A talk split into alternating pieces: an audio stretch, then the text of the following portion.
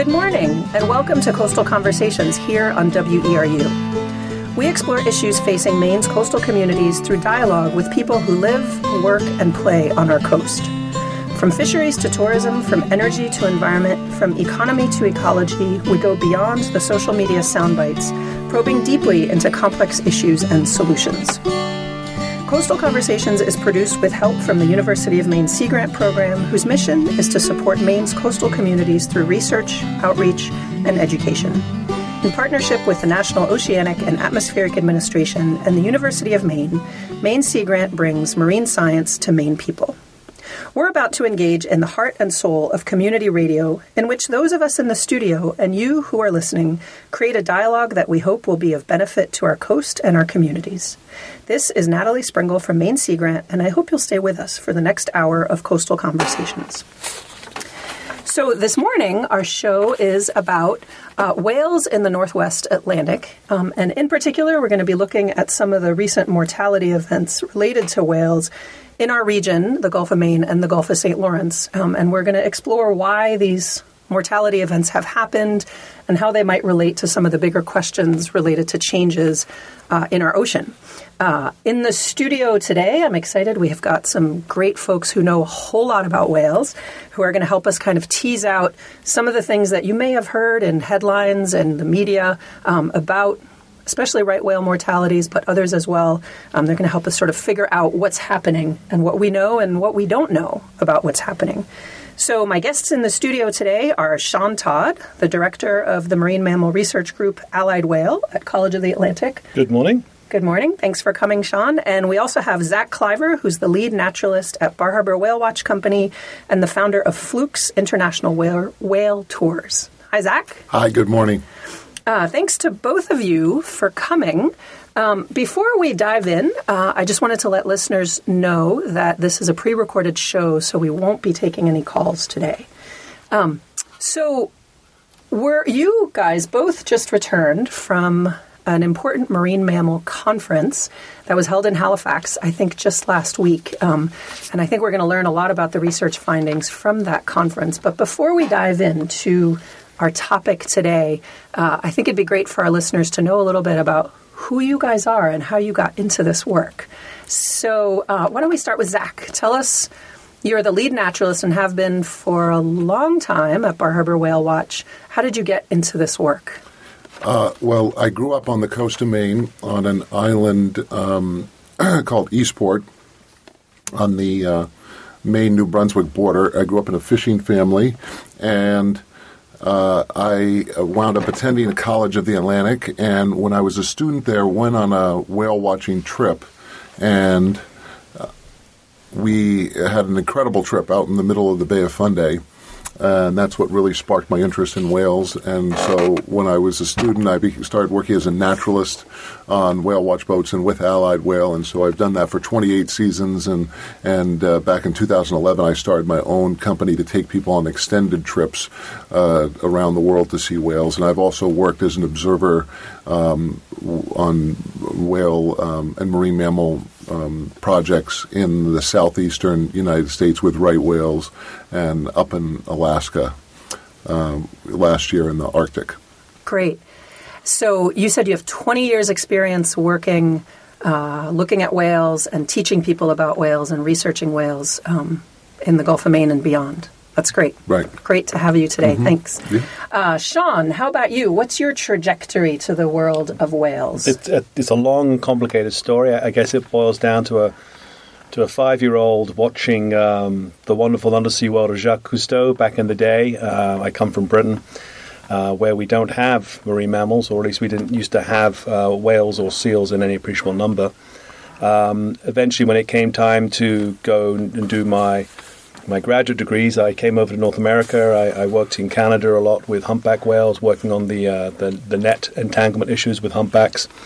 Uh, ended up doing uh, a lot of work in foraging ecology, trying to work out why whales are where they are and um, pretty much straight out of PhD, um, was hired by the College of the Atlantic as their next marine mammal professor. And uh, I've been there ever since. So I've been in the business for about 30 years.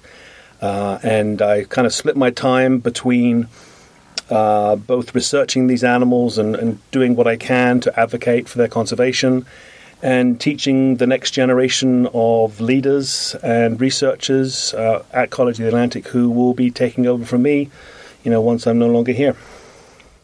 Great, great.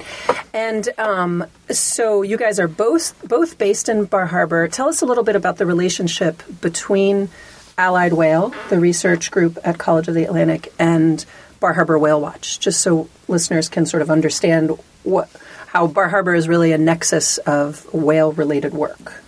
I, I, it's um, it's a very strong relationship. Uh, uh, obviously, we have Zach, uh, who's a who's a graduate of the college and uh, has led the naturalist program at the Whale Watch for a very long time.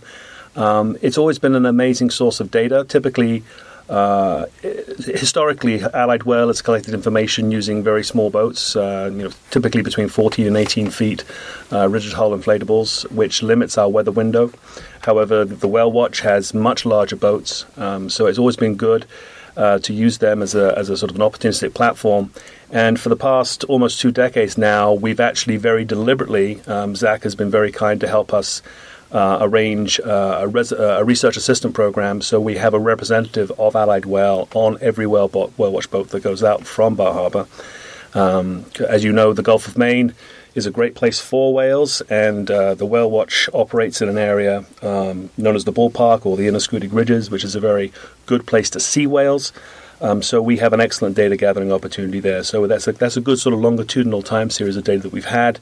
Uh, not only are we collecting the data, but we're also nurturing young people and you know who may want to go into the business. So it's it's a good sort of career jump off opportunity for them as well. You mentioned the ballpark and Inner Schoodic ridges. Can one of you give us a quick geography lesson? Where are those places?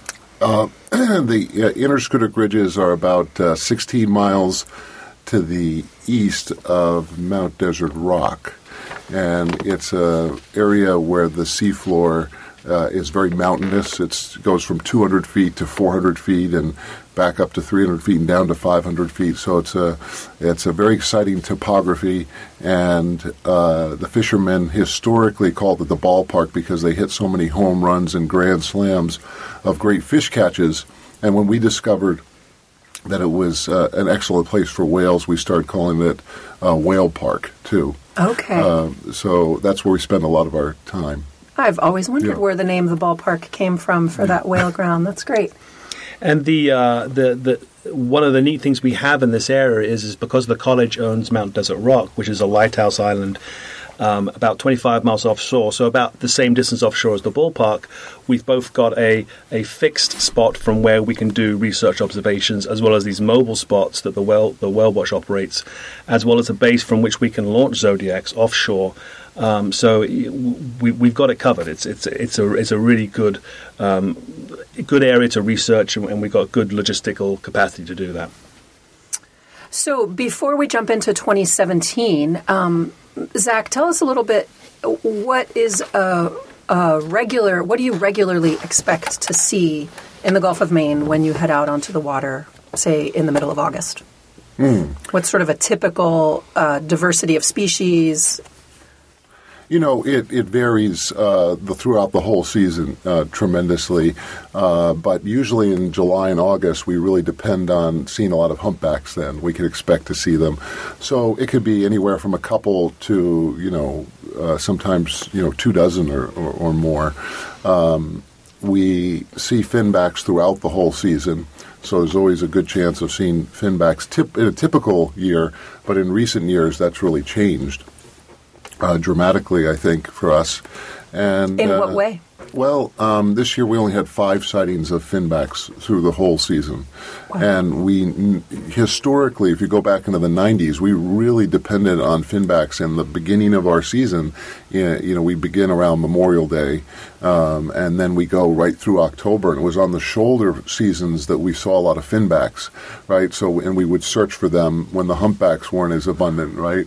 Uh, but uh, in recent years, they just haven't been here.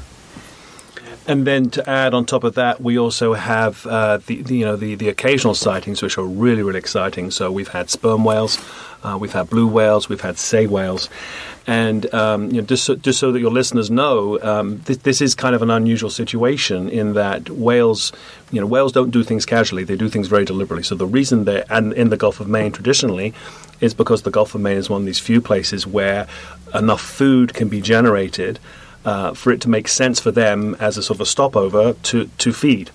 Uh, and that doesn't happen everywhere in the world. That's why I, that's why I moved from England to the United States because we have upwellings associated with uh, with the ballpark that are just unprecedented. And so, Can you define a, an upwelling?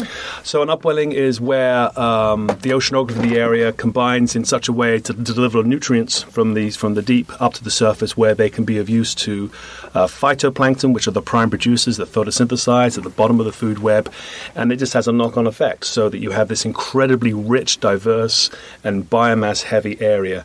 And what what I want to put across here is is that that's unusual. You know, not every patch in the ocean is like that. In fact, a lot of our ocean is like a desert. Uh, and you need these oceanographic focusing mechanisms to create that intense hotspot. And the Inner Innisquiddick Ridges is one of those places. So it's no coincidence that the Bar Harbor Whale Watch is there because, you know, they're there because this is traditionally a great place to see whales. Great. So uh, you mentioned humpback and finback whales are the, sort of the regular, the ones that you often expect. And just uh, can you help our listeners who may not be very familiar with the individual species which one are they? So the humpback is the really gregarious one. Tell us a little bit about those those two species. Yeah, the the humpback is the one that lifts its tail out of the water that uh, we can identify by the pattern on the underside of the tail and know as individuals, and they are very um, playful. Uh, they have a lot of fun behaviors. They they tend to jump out of the water, and uh, so they often could be whale watch uh, favorites. Uh, the finbacks rarely lift their tail out of the water, but they're massive. They're the second largest whale in the world, and they're more like a submarine, and they can be upwards of you know here um, sixty or you know sixty five feet um, in length. excuse me, um, and uh, they have a pattern on the right side of their head, especially on, on both sides. There's coloration, but on the right side, there's quite a lot of light color and a a swirl-like pattern that that uh, is unique to each individual finback. So, Allied Whale was the organization that discovered that you can tell individual humpback whales apart by their tails, and uh, finbacks by the color pattern and shape of the dorsal fin and marks and scars. So, Allied Whale really pioneered um, the research in those two species and have maintained those catalogs. Uh, so, it's super exciting for us to have this group of young people come every year. There's there, this year we had four um, that worked on our boats, and it's a it's a it's a super relationship to have these young scientists come here and, and photograph the whales and continue to contribute to that work. And it's one of the things I enjoy the most of my uh, career is seeing all these young people come in, have a really positive experience through Allied Whale and the Whale Watch, and, and then go out and do really exciting things. A lot of them were presenting at the conference this year. They're working, you know, many of them have gone and gotten their PhDs and are doing super exciting work.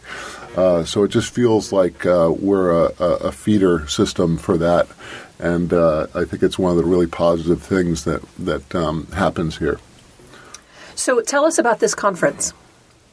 So the conference we've just been to is an international conference. Its uh, its host is the Society for Marine Mammalogy, which is an international society, although it has heavy subscription from Canada and the, and the US. Um, this year it was in Halifax, uh, so very close to uh, up in Nova Scotia. So uh, we used the opportunity to get as many people up there from this area as we could including uh, my marine mammals class. They went up there and experienced it. Um, the, the, conference is an opportunity for scientists to share what they've discovered over the past two years um, through their research, and also to respond to any crises that may be happening in the field that we that we need a more immediate discussion and response to. And it's it's shoulder. The, the conference itself is is quite big. It's probably something like. Uh, uh, around 1,500 uh, participants, um, but it's shouldered on either side by workshops, which are typically much smaller, maybe 100 to 150 people. And those are very exciting places to be because um, it's much easier to have conversations in those kinds of groups and actually direct a specific agenda where, you know, a particular cons- conservation topic you might be interested in or conversations you might be interested in having that will help direct where we want to see the science move, where we want to see the cons- uh, conservation go. Um, in particular, the uh, one of the shoulder season workshops this year was the Right Whale Consortium, uh, which is a, a, a group of uh, scientists specifically interested in uh, issues concerning the North Atlantic right whale. And uh, it had a lot to talk about this year. And what I like about that meeting is is that um, everyone who needs to be in that conversation is there at that meeting, and you know there's no rank. Uh, we just we essentially we sit around the metaphorical table and we, we talk about what's going on and we try to figure out how we're gonna how we're gonna fix it. And let's talk about what's going on. So, um, how was how were the observations this particular season, Zach? What, what, what did you see or not see this season? Well, it was really an unprecedented um, year in my tenure of being here for 28 seasons, um, we had the least sightings of large whales that I've seen or we've experienced at the Whale Watch um, by far. So uh, it was a challenging year, and a lot of the time we had to go far in finding whales. There were uh, a pretty big group of humpback whales at Grand Manan Banks, which is 55 miles from here, and so uh, whenever we could, when the weather allowed, we would go there. Um, you know, we're we're very honest with everyone about what's happening, and so we had a chance to talk about what was going on before we left and explain to people clearly what the you know what was happening with the lack of whales, and then also some reasons that we felt like the sightings were down uh, related to climate. So we had a chance to educate people uh, about the potential for climate affecting the, the sightings, and uh, I, I, feel like we rallied, and we still had a lot of amazing sightings. You know, we saw pilot whales at the end of the year on a couple of trips. You know, we still see a lot of porpoises and seals and dolphins, but it, you know, it makes it it makes it tough when when the large whales aren't. And it was here. across the board. The large whales were much yeah. less present. Exactly. Yeah. Yeah. Yeah. Um, and uh, you mentioned climate. Tell us a little bit about what your thinking is related to climate and the potential absence for this year's whales. Yeah, there's two things. One is climate, um, and and it, one thing that we did come to understand as the season went on was that uh, up in Canada uh, and Greenland, it was very warm over the winter and spring, and that's been a general trend, right? And the Gulf of Maine is warming 99% faster than the rest of the world's oceans. So the Gulf of Maine has been warming, but to the north of us in Greenland, there was a tremendous amount of ice melt, and all that ice came down along the coast of Labrador and Newfoundland and blocked off a lot of the harbors. Boats couldn't even get out. At one point, there was a Canadian research ship that was going to go up to Hudson Bay to study climate change in the Arctic, and there was so much ice they couldn't even get there. Uh, so all this ice came down, and the water coming into the Gulf of Maine is coming from there through the Labrador Current. So our water, w- therefore, was extremely cold because it was being filtered through all the ice, and and it may have been more fresh and maybe even quicker. That's been a general trend, according to researchers who monitor the, the offshore buoys. Is the wa- the water in recent years has been speeding up somewhat, coming down, and um, so we wondered if it was related to that of all that you know that cold water. And uh, the same for the lobster fishermen right? They had they experienced a lot of cold water early in the season. They, a lot of them kept their gear out offshore. Uh, the the shed shed came late um, in the northern part of the Gulf of Maine. But in the southern Gulf of Maine it was very warm water. It was a, it was a real strong um, uh, boundary um, between the cold water and the warm water. And um, to the south of us, the the second factor was that um, the Menhaden population. We've we've worked really hard to try to restore that population. The, the, Menhaden is a small schooling fish. Exactly. Yeah, they're her- in the herring family. Uh, they their population is, is centered around Chesapeake Bay, and we got a real uh, huge decrease in the amount of fish that are being caught by the commercial fishing industry, which left more menhaden in the ocean to multiply. And historically, they used to come up into the Gulf of Maine, you know, almost annually. And so in the last couple of years, we've had huge runs of menhaden. This was another year where they came up along New York, New Jersey, uh, Cape Cod, uh, tremendous amounts of menhaden. So that may have played into this scenario where a lot of the whales stayed there. You know, it's you know my my question is, did a lot of the finback whales focus on menhaden this year and stay south, and just not come you know into our area?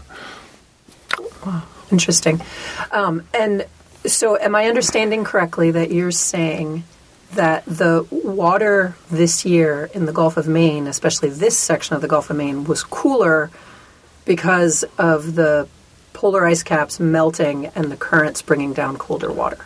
That's my thought. You know, I, I, think we need to confirm that with oceanographers. But I did talk to Neil Pettigrew, and he said generally he thought that was right when when he was when he looked back, looking back at the buoys. And Neil Pettigrew um, is a uh, he is the man who manages the the ocean observing system buoys for the University of Maine. He's an oceanographer at uh, the University of Maine.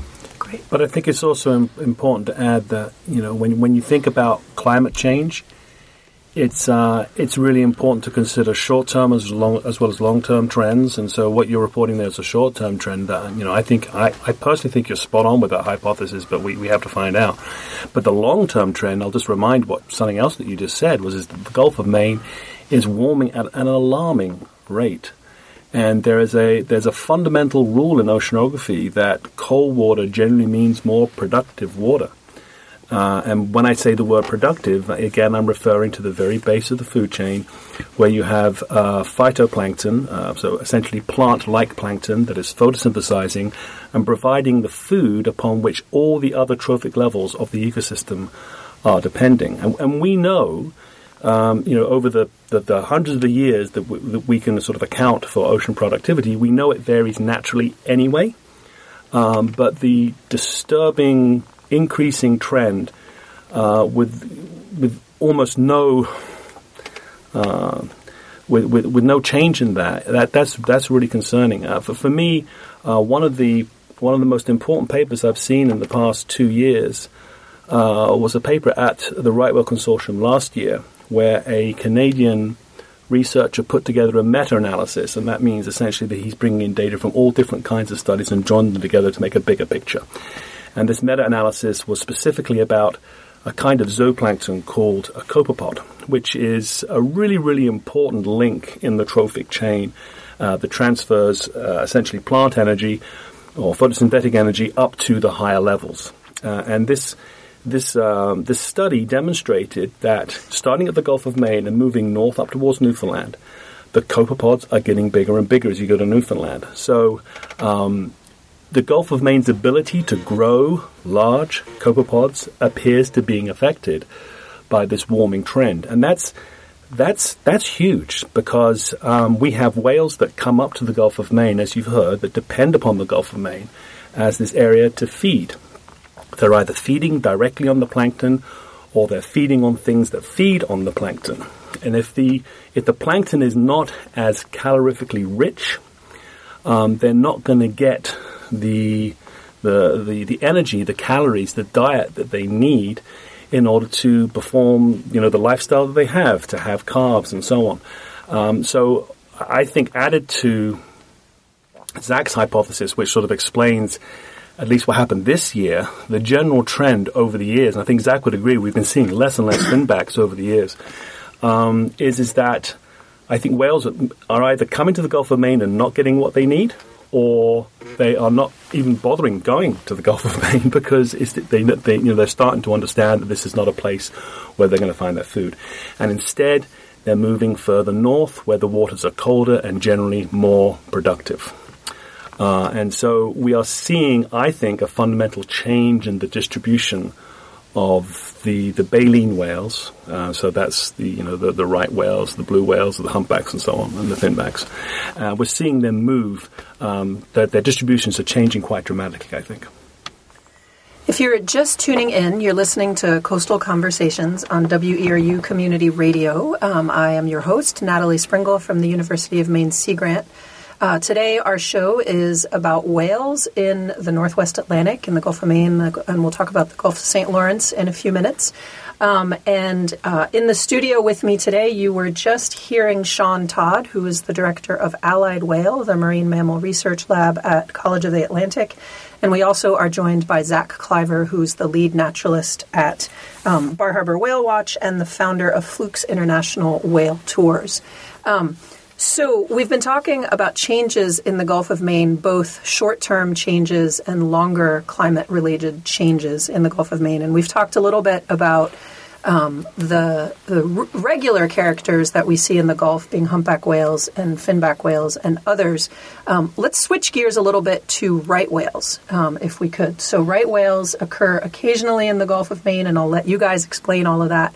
Um, but I know that a lot of our listeners have been seeing the headlines over the course of the summer where it seems like every week or two or three um, there's a report of a white right whale carcass found floating um, somewhere in this northwest region, northwest Atlantic region. So tell us a little bit about the right whales themselves and how that population is doing, and then we'll talk a little bit about these um, sort of dramatic mor- mortality events. Zach. Yes, the, the, well, the right whale population when they first started censusing them, um, they think may have been hovering around 300, and this goes back about 30 years ago. And over time, we have generally been seeing a small increase in that population. There's been an upward uh, trend. And uh, back in 2010 and 11, it reached, uh, or you know, right around that time, it reached, I think, just over 500 animals. It was estimated in the population. Uh, since then, we've seen a downturn in the population. And historically, uh, right whales are found in the Gulf of Maine. Uh, they're kind of like our our whale for the Gulf of Maine because they're here year round in the Gulf of Maine. Uh, but many of the females, especially, and some males, will go down to Florida and Georgia during the winter to give birth to their young. So they kind of move between historically the Bay of Fundy and uh, Florida and Georgia.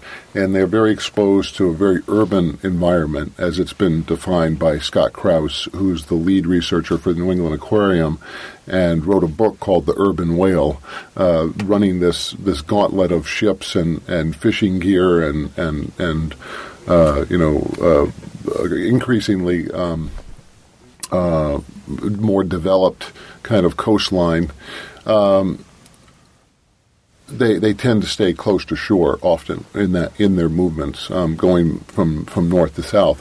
Uh, so one of the places where they spend a lot of time in the late summer is in the Bay of Fundy, and in in many years. Um, uh, researchers working out of Lubec from the New England Aquarium in Boston would see as many as uh, 200 individual right whales up there that they could identify, and they might on some days see as many as 100 right whales.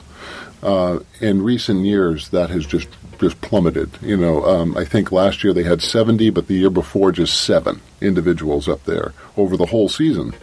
This year it was up to 35 again, but they're disappearing from that area, and the question is where have they been going?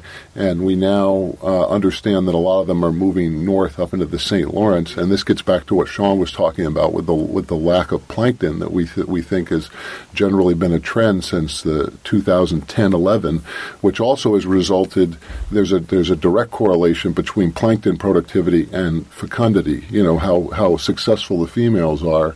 There's a there tends to be a two year lag, I think, where in years of great plankton, uh, two years later you'll have a lot of calves. And, and, there was a period where in some years we were having as many as 30 calves, new calves born into the population, which was super exciting. But now that's not the case. It's, it's a handful of animals that are being born every year. Uh, yeah, the. Uh, because right whales uh, are a little unusual compared to rorquals, uh, which are the baleen, uh, the the, uh, the humpback and the finback. Um, right whales feed very specifically low down the trophic chain, so they're very very close to that phytoplankton base layer. You know, the, the copepods that they feed upon that we were talking about earlier on um, feed on that on those plants. So, or that plant-like material. So, what we have here essentially is a canary in the coal mine. We have a, an animal that reacts far more immediately to things that are going on oceanographically in the Gulf of Maine than we would say a, a humpback or a finback whale, which are maybe a couple of trophic levels uh, higher, and therefore there's more noise, more statistical stochasticity between those things. So you might not see as dramatic a change in those things. So the right whale is now to look at. It is absolutely critically endangered, um, and we've been because there are so few of them, we can we can count them fairly accurately. So we now have some pretty close error bars associated with our population estimates for this animal. And as Zach said, they have our, our, conservation efforts appeared to be working, and we had a population that was um, dramatically impacted by whaling, but slowly returning. Um, we, you know, we got to that 500 number, and people were starting to feel very fairly good about it. And then at these consortium meetings that happen every year people starting to comment, well, yes, we have some, we have the numbers, but these whales are not looking in particularly good shape. The body condition is going down. We're getting thinner and thinner whales. Um, we're, we were starting to understand the effects of fisheries entanglement, uh, the chronic effects. You know, it's not just the actual entanglement itself, but the whale is affected by the entanglement for, for months, possibly years afterwards. So the, the whales were going downhill.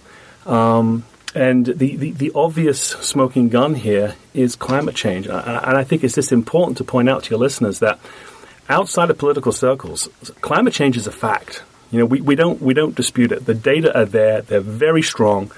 Um, the climate is changing. Um, so, you know, regardless of what the politicians say, we, we have very good data for this. Uh, and um, I, I know when I say that, that might sound a little bit controversial but this is something that we are looking at the effects of year after year.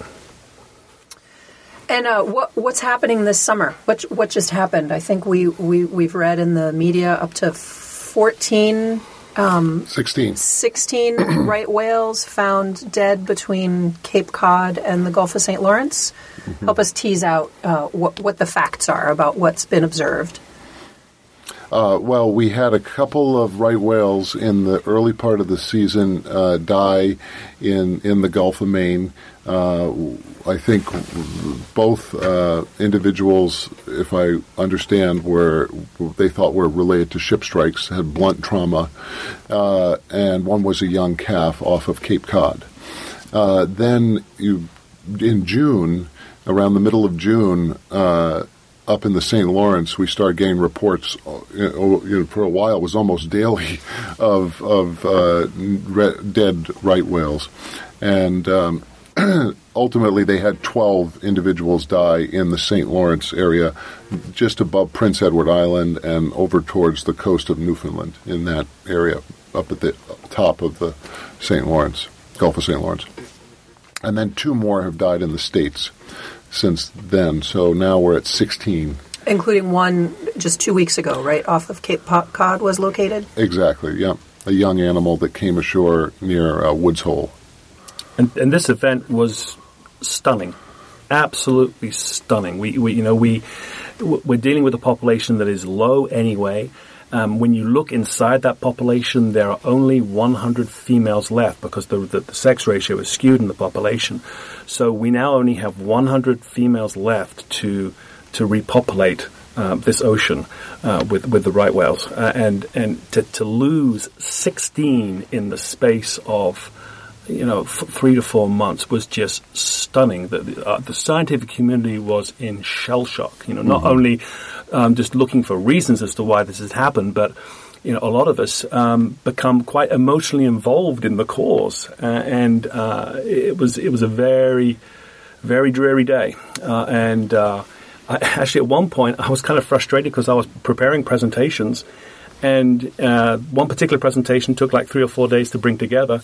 And every day I came back and I had to modify the number again because, like, oh, we've lost another one. Oh, we've lost another one. And it was just it was a very, very, very hard year for the right whale community, uh, and especially for Canada. And I, you know, I, th- I feel bad for Canada because a lot of the Canadian scientists feel like, well, this happened on their watch. Um, but you, you, can't blame them totally because this is this, this, is just unprecedented to see these kinds of animals going up to that area, and you know they just they just weren't they weren't as accustomed to having to deal with right whales as we have been in the Gulf of Maine.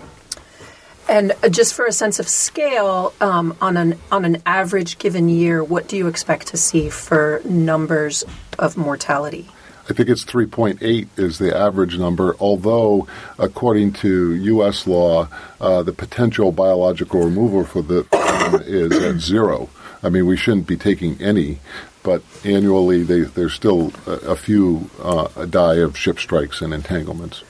And Yeah. um, thanks. And so, Sean, I want to probe a little bit deeper. Um, you were saying the Canadians aren't used to seeing this number of right whales up there. So it seems like there's a correlation between the changes that are happening in the Gulf of Maine and the long term warming of the Gulf of Maine, the whales moving north in search of food, and they're moving into an area that maybe isn't um, quite as focused on managing human uses of that area. Uh, in favor of the right whales, can you can you sort of tease that out a little bit for us? I, I think that is certainly the most parsimonious and obvious hypothesis to explain what is going on. Um, the, the business of actually determining cause of death of a right whale, which is kind of like the final piece of data that you need um, to, to, to put some solidity in that hypothesis, uh, that, that, necropsies are very complex, very uh, gory. Um, And what is a necropsy? so that's a that's a an animal autopsy to determine cause of death. Um, they're difficult to do. They're logistically an absolute nightmare, especially when they're dealing with an animal that large.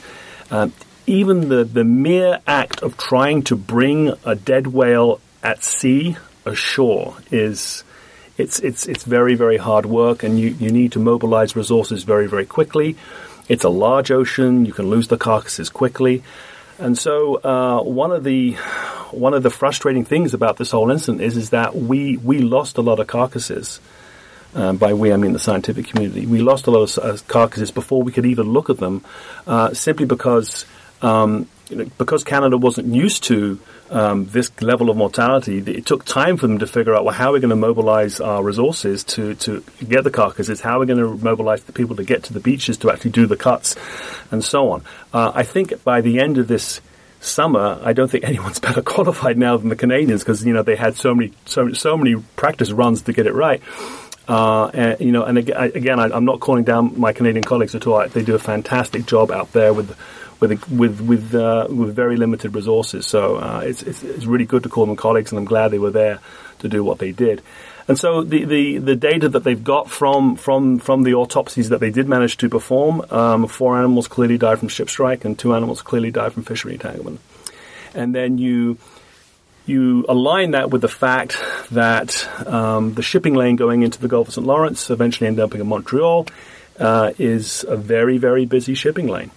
And, uh, you know, typically not used to seeing right whales. Here in the Gulf of Maine, uh, we have sighting networks that advise mariners when there are right whales in the area. We have mandatory um, uh, slow slow speed zones, so uh, so ships have to slow down uh, in certain areas whether or not there's a right whale, and they also have to slow down when a right whale has been announced uh, on, on the on the um, on the on the ship's notification systems.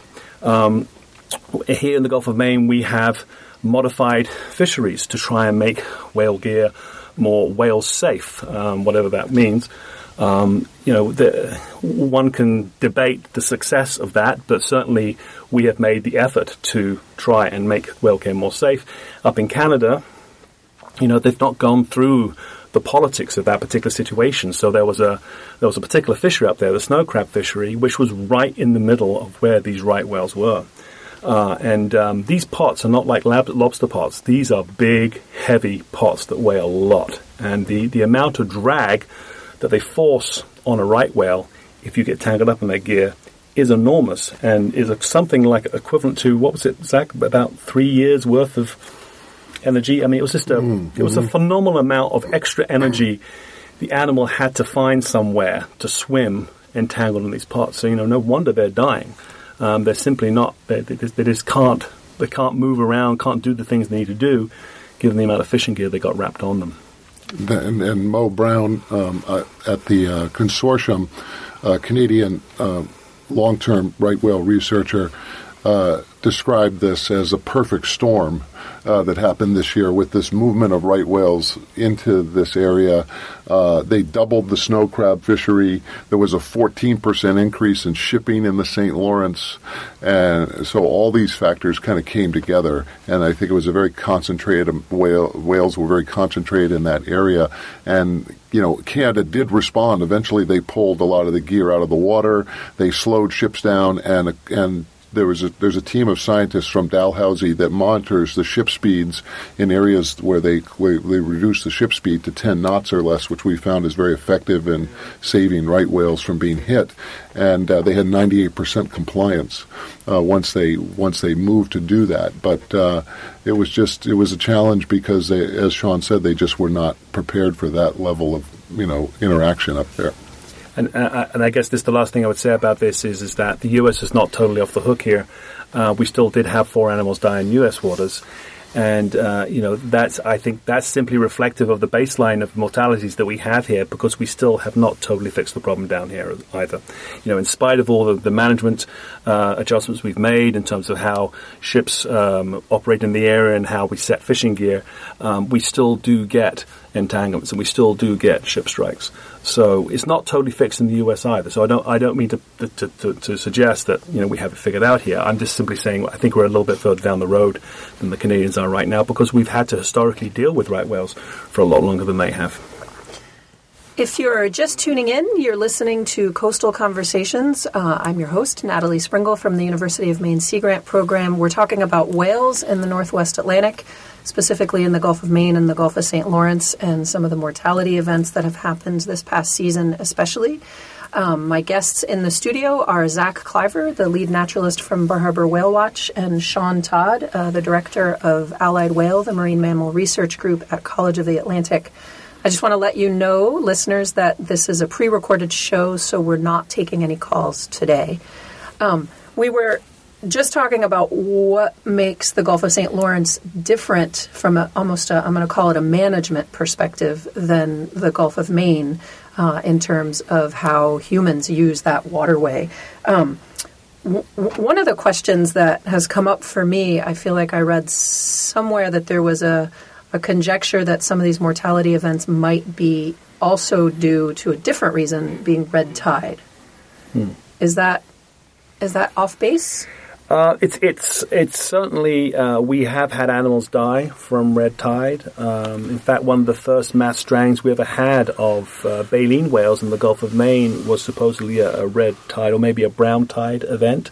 Um, so so so that listeners know, there are certain algae out there that, under the right conditions, will bloom into millions and create a concentration of uh, of toxins that they naturally produce that then are consumed uh, by higher level predators, and then that gets passed up through the food chain. And then, you know that's the reason why, uh, for example, certain shell uh, shellfish um, fisheries are closed on a on a on an occasional basis because you know the red tide levels are too high, and if you were to consume those, um, it would be poisonous to you. Um, so it's it's certainly something you have to consider. Um, however, um, we do monitor for those things, and there's nothing nothing special this year about red tide events as far as I know. I'm looking at Zach and he's shaking his head as well, saying, yeah, he doesn't know them either.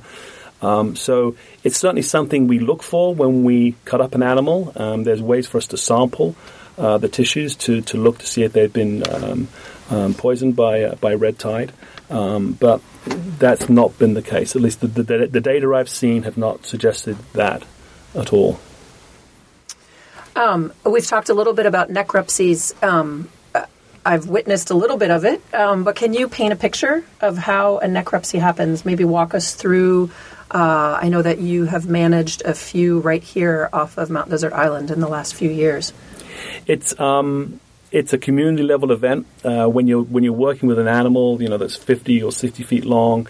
Uh, you can't do it on your own. You have to bring in typically something somewhere between 50 and 100 volunteers to do this. Uh, the animal, because of its morphology, typically strands on its back. So what you have available to you is the belly. And so if you need to get something else, you have to cut through the belly to get to it. Um, so uh, what we would do is we use um, incredibly sharp knives that blunt within about 20 minutes of use. So a typical necropsy team will have a couple of cutters, and then they'll have one person, and all they're doing is sharpening the blades. Um, you're cutting into an animal that has a blubber jacket that is so effective that the minute the animal dies, uh, necrosis, the decay of tissues, is happening, and that's creating all these foul gases that get locked inside the animals. So it's a very smelly. Um, I'm, I'm, glad this is a radio show, not a TV show, because the gore uh, is just absolutely disgusting, and the smell is terrific. Um, but it's the you, you, you get used to it, and you, you kind of get lost in it. I, I find necropsies you know, if, if you can put aside the tragedy of, of the death of the animal, they are absolutely fascinating things um, from many, many different levels. The logistics of how you cut up an animal and um, and collect information in such a way that you can determine cause of death, that's one thing. Um, cutting up an animal that is a mammal like you or I, and, you know, realizing that that large Volkswagen bug-sized organ is its heart, and you have a heart that's exactly the same. It's still four chamber, just a lot smaller. Um, it's um, it's a fascinating and very very tiring process. And typically, we get most of our, our large whale strandings in the summer when it's hot. Um, so you're having to deal with that as well. Um, so it's it's uh, it's it's absolutely not something you want to take casually, and it's expensive to do. We have to rent heavy equipment to help us do it, and um, so typically at the at the college, if we do something like a necropsy, we are using funding from the uh, from the federal government to help us do that. It's a, a, a gruesome description, but helps you determine how an animal died. Yes, essentially you're looking for cause of death, and the the longer the animal has has has been dead, uh, the more decay happens in the tissues, and therefore the harder it is to find that cause of death. But there are there are certain things you can look for. So, for example, the first thing we do when we arrive at an animal is we look for uh, linear impressions or scars across the skin which would indicate uh, a line perhaps had, had, been wrapped around the animal and perhaps had uh, since fallen off or been removed. Uh, we can sample underneath that line to look for patterns of bruising. Um, if the animal shows sign of bruising underneath that line, then that's clear proof that this animal was alive when that line was on there. Because once the animal dies, the blood's not going to mobilize towards that area. Uh, similarly, if you if you look at this animal and you see there's a bone broken uh, or there's a, a, massive hematoma or bruise under the tissues, um, you know that that's from a blunt force uh, impact that had to have happened around the time of death, what we call perimortem or pre-mortem before death, uh, because again the animal's blood will not mobilize to that particular area if it was if it was dead. Um, so those those are ways that we can look for signs of ship strike, for example, uh, or, or, or for net entanglement. Uh, and in some cases, and these are particularly gory. Um, you can actually see the, where the propeller has cut an animal, and you get these very characteristic S-shaped curves uh, which we can diagnose down to the level of the propeller, that the type of propeller that caused that, that cut. And again, if you see bleeding and hematoma and trauma associated with those cuts, you know that didn't happen after the animal was dead. Um, so you can be pretty definitive in cause of death under the right circumstances. You mentioned the um, that one of the things that you can detect is if a whale has been entangled based on bruising or even scarring. Um, so I know that there are uh, m- many efforts to disentangle whales before it's too late for those whales. Um, and in Canada, and I'm going to look to Zach to help us flesh out this story a little bit. I know that um, fishermen are often involved in helping disentangle whales, and um, we also heard in the media this past summer that one of the fishermen from Campobello Island, our neighbors just on the other side of the border, um, passed away during a disentanglement effort. Can you tell us a little bit about what happened? Mm-hmm. um, the gentleman's name was Joe Howlett, and he was a lobster fisherman uh, from Campobello who was very beloved on the island and uh, had a big family and uh, had been uh, one of the co-founders of uh, the Campobello Whale Rescue. And over the last uh, 15 years, they had rescued dozens of whales, um, and uh, it was a fisherman effort, right? So the fishermen have a lot of skills handling uh, boats and handling equipment on the water and line, and uh, so in Canada they've they've allowed them to be designated to to do that. Joe uh, was uh, captaining a research trip up into the to the uh, Gulf of St. Lawrence, and he uh, was helping uh, survey for right whales because they, they thought maybe the right whales would be up there. So they, they had already made this commitment before the season to send a vessel up there, and he was going to captain the vessel. Uh, he had a crew from the New England Aquarium on board, and uh, early on they found, you know, there were five, there were also five entangled whales up there in the St. Lawrence that that uh, and one of the whales they found, and he being certified to disentangle, they launched a Zodiac from the larger vessel and went out and they rescued that whale. Well, a few they're very excited about that. A few days later, they they found another severely entangled right whale, and uh, they made a number of approaches, a number of cuts, and finally he went in to make a last cut, which he did make and free the whale. But I guess all that tension released a lot of uh, uh, power in the whale's tail, and it rolled and flipped its tail out of the water, and it came crashing mm-hmm. down on him and uh, killed him. Um, so it was a that was another part of this summer that made it very a very tough year for right whale scientists and scientists around the world, you know, and people in the conservation movement to think that we lost this this this terrific uh, ambassador for, for whale rescue. Yeah, the um, uh, disentanglement uh, is, is, is, is, a dangerous business, and uh, we've spent a lot of time trying to develop tools and strategies and techniques that minimize the amount of danger uh, to the people that do it. Uh, and um, it, it, in my mind, it turns out that I think fishermen are probably some of the best people to do this, just because they know lines, they know how to operate a boat on the water safely, and they know about the water. Uh, in Canada, there's much more of a grassroots through the fishermen uh, movement to do something like whale disentanglement. In the United States, it's very different. It's sort of federally driven, so it's, t- it's a top-down approach. It's done through a permit. Uh, and um, you know the the federal government licenses certain people to do it. So there are two very different ways between Canada and the U.S. of, of how this is done. Um, I, I, will just quickly say that I think all of us in the business agree that we want to get out of the business of disentanglement as quickly as possible because it is dangerous and it's um, it's kind of not the point. It's kind of a band aid. Um, you know, the problem is is that we have fishing gear there in the first place that, for whatever reason, is not uh, whale safe. And what we need to do is modify our fishing practices uh, to, to, to make it more safe for, for right whales operating in the area and humpback whales, which also get entangled. Um, and, and, that um, we've been extremely lucky. Uh, and, you know, the, the tragedy of Joe is just absolutely terrible. It hit us really, really hard. Um, but to, to, tell you the truth, it's kind of surprising that we haven't had more serious injuries up to this point, and that's simply just a testament to the quality of the people that have been working in this business for a very, very long time. Um, they're extraordinarily dedicated, they're very well trained, and they try to be as safe as possible. And, you know, as someone who did this for, you know, 15 years, uh, and, and, I'm kind of glad to be out of that business now. Because and this, uh, you, you, you were engaged in disentanglement. Doing disentanglement, yeah. It's um, yeah, it's uh, it's it's uh, it's it's a dangerous business, and we we don't want to be in it. We we really have to, you know, it's a, it's a band aid on top of the on top of the problem. We need to address the actual cause itself. Um, what's the prognosis for the future for right whales? Well, um, the Gulf of Maine is continuing to do what it's doing. It's continuing to to warm, as far as we can tell.